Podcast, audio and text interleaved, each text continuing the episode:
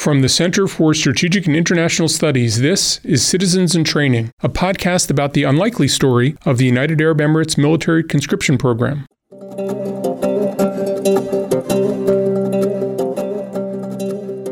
I'm John Alterman, a Senior Vice President here at CSIS, the Zbigniew Brzezinski Chair in Global Security and Geostrategy, and Director of the Middle East Program. And I'm Margo Balboni, a Research Associate in the Middle East Program. Last week on the podcast, we heard from Kristin Smith Diwan, a senior resident scholar with the Arab Gulf States Institute in Washington and an adjunct professor at the American University School of International Service. We discussed the rise of a new nationalism in the Gulf and how that has set the stage for the UAE's conscription program and its efforts to construct a more unified identity. In this episode, I speak with Dr. Calvert Jones, an assistant professor of government and politics at the University of Maryland. Callie researches state led social engineering efforts and approaches to citizen building in the Middle East. Callie recently published a fascinating book on the United Arab Emirates called Bedouins into Bourgeois Remaking Citizens for Globalization. I was excited to bring Callie onto the podcast as we found her work to be incredibly valuable as background research for our report on the UAE's National Service Program. As Callie notes, a military draft is not the first experiment by the UAE to cultivate a new type of citizen, as the leadership recognized the need to adapt to a future that is less dependent on oil. Callie has thought deeply about how Emirati leaders have worked to instill greater individual self efficacy in citizens on the one hand, and a stronger sense of national allegiance on the other. Callie also highlights how social engineering efforts can sometimes produce unexpected or unintended outcomes. Callie was also able to provide a view from outside the nation's political and economic capitals in Abu Dhabi and Dubai. Callie spent much of her time as a researcher in the UAE getting under the surface of the northernmost emirate called Ras Al Khaimah, which is sometimes referred to in English as RAK. RAK has a higher concentration of Emirati nationals and a lower concentration of wealth compared with neighboring emirates to the south. As a result, it's traditionally supplied a significant portion of the recruits into the UAE military. We dedicate a considerable amount of thought in our report to how this diversity in the UAE might affect the state's efforts to cultivate a new kind of relationship with its citizens. I'm glad we had an opportunity to explore this with Callie throughout our conversation. You did a lot of research in Ras Al Khaimah and you wrote about efforts going back to 2008 to, to really try to engage with young people to help shape a different kind of Emirati citizen. What was that first program like? At that time, they were really, and they still are, to be honest, experimenting with a lot of different types of programs and efforts to foster what I see as uh, more globalization ready citizens. Um, what the ruling elites kind of want is this citizen that is going to be able to carry help carry the country forward into a post petroleum age. And so those earlier efforts were really looking around for trying to answer questions like how can we foster citizens that are going to be more creative, uh, more critical thinkers, are going to be able to and have the interest in working in the private sector, being more entrepreneurial, uh, rather than the more traditional uh, career path, which has been expecting a, a government job. But this also had a sort of military component to it, both in the structure and also who's doing the training. That's right. So the the citizen training, the student citizenship program for Al Bayarik um, that I uh, looked at very carefully, did have this very strong military component to it. That student citizenship program was in many ways a precursor to military conscription. What began as a leadership skills program taught in schools was rebranding into El or banners, which fused life skills with military education and police science. Here's Callie again. It wasn't necessarily about preparing the citizens themselves, these youth, to actually fight on battlefields. Um, the idea um, that I got from those who had designed that program was that it was it really was more about instilling certain attitudes and values like uh, work habits, uh, responsibility, um, discipline that the leaders saw as sort of necessary for the youth in general, um, as something that would help the youth become the sorts of globalization ready citizens that um, the, the leadership wants to see.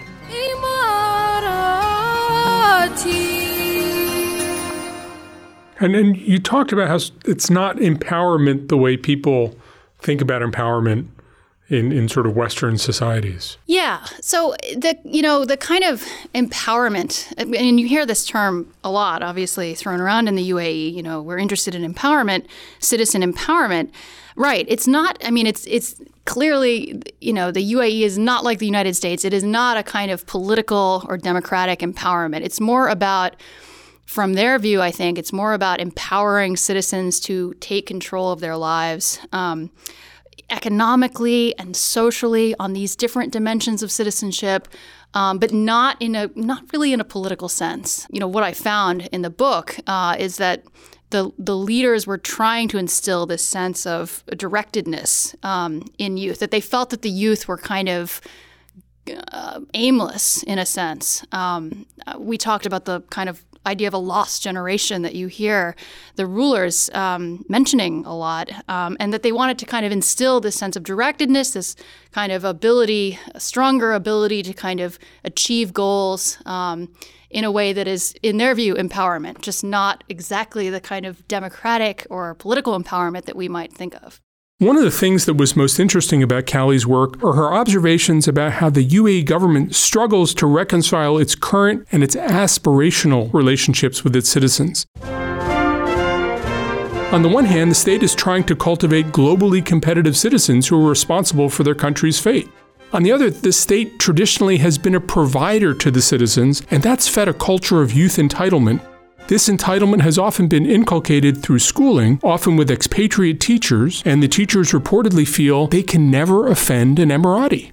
There's a um, term that I use, which is um, entitled patriots. And it's just the idea that, um, based on my evidence, some of these reforms were really fostering citizens that were um, more nationalistic. So, in a sense, they were more loyal, uh, more excited about the country, more uh, patriotic. Um, my survey findings showed that the students who'd gone through some of these education reforms um, were simply more had a higher love of country, but at the same time.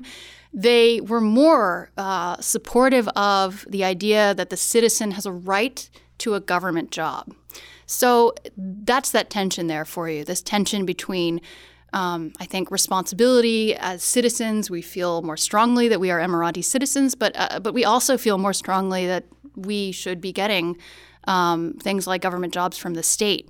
And in reading the report, um, I did think I did wonder about um, some, you know, what some of the unintended consequences of conscription might be for citizen attitudes. Um, is this is this the kind of uh, initiative effort that by the state that is going to instill lifelong habits of discipline um, and uh, discipline and directedness and focus in a way that will spill over, in a sense, into economic development, for instance? Um, or is it something that is going to be more of a been there, done that kind of phenomenon where, you know, you do your part and then you're rewarded with you know, a nice government job. And the report does mention some of these benefits that are being used as incentives or or uh, you know being linked to the the conscription efforts.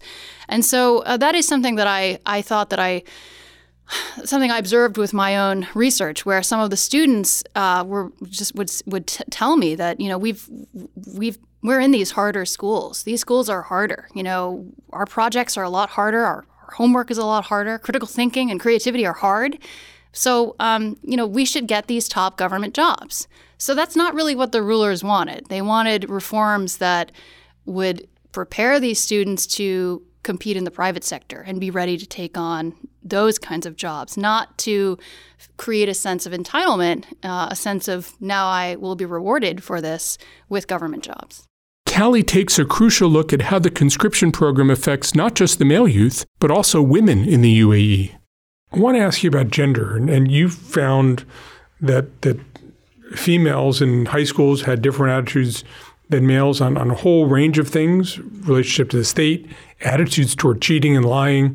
The conscription program is mandatory for men, voluntary for women. The number of women who've done it is very small. How do you see that playing out? Do you think that, that there will likely be more of a convergence in attitudes between men and women? Do you think a differential experience will exacerbate differences between men and women? How would you project it based on, on your research? I mean, I would suspect that it will uh, kind of exacerbate this this gap that I see in uh, socialization, in the emergence of citizenship attitudes, and I think in particular, it will make it it will kind of worsen this sense that women are special, this kind of specialness um, that you see uh, linked to women um, in the UAE. Um, the fact that they're maybe, you know, it, it might sort of worsen stereotypes like women are soft and uh, don't can't fight or can't be involved in national service like this.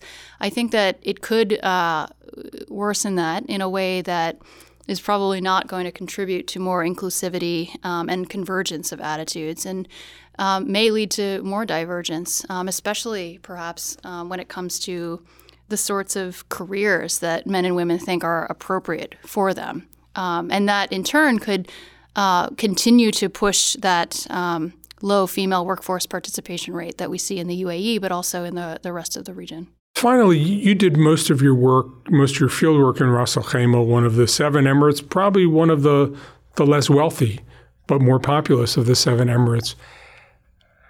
As you think about a program like conscription, what kind of lumpiness might there be in the Emirates in terms of uh, how they think about the country, how they think about a sense of entitlement, how they think about their own future? It's a rather diverse country for a relatively small population. As you read it, were there things that you said, I wonder how that would go over in Ras Al Khaimah? I think that would be received differently in Ras Al Khaimah than it might be in Abu Dhabi or Dubai. I did think that there would be some differences in the way uh, Emiratis perceive the program. And I was thinking about how these uh, the armed forces have really evolved from this kind of Praetorian Guard style, uh, where it's about protecting the ruling family, to more of a, a national army, where it's about the nation. And I think that in in leading citizens to think more about the nation and the fact that it's not just these emirates, it's a nation. Um, I do think that that is going to cast into sharper relief these issues of inequality that we see with the Northern Emirates being uh, very different um, socioeconomically um, from the Southern Emirates. And so I do think that you know people from RAK um, will probably be eh, less enthusiastic about conscription, and it might become even more salient to them how very different their own relationship to the state, which increasingly is Abu Dhabi, um, is compared to those who are closer to the center of power. That's a wrap on our conversation with Callie. Citizens in Training will take a break next week, but we'll be back the following Tuesday when we'll turn to the military case for and against conscription. We'll talk to Dave DesRoches, a former defense official and a professor at the Near East South Asia Center for Security Studies. Dave is also a former U.S. Army Ranger. In that episode, Dave also discusses some of the economic and social implications of building a conscription society. You can read more about the UAE's conscription program in the full Citizens in Training report produced by the Middle East Program at the Center for Strategic and International Studies, or CSIS as we like to call ourselves. You can find it along with a two-page executive summary at www.csis.org slash UAE-conscription. If this is your first time listening to this series, don't forget to subscribe on Stitcher, TuneIn, or wherever you get your podcasts. And if you're listening to us on Apple Podcasts, leave us a review. Share it with your friends and colleagues and let them know about this mini series too. Let us know what you think by tweeting us at CSIS Mideast.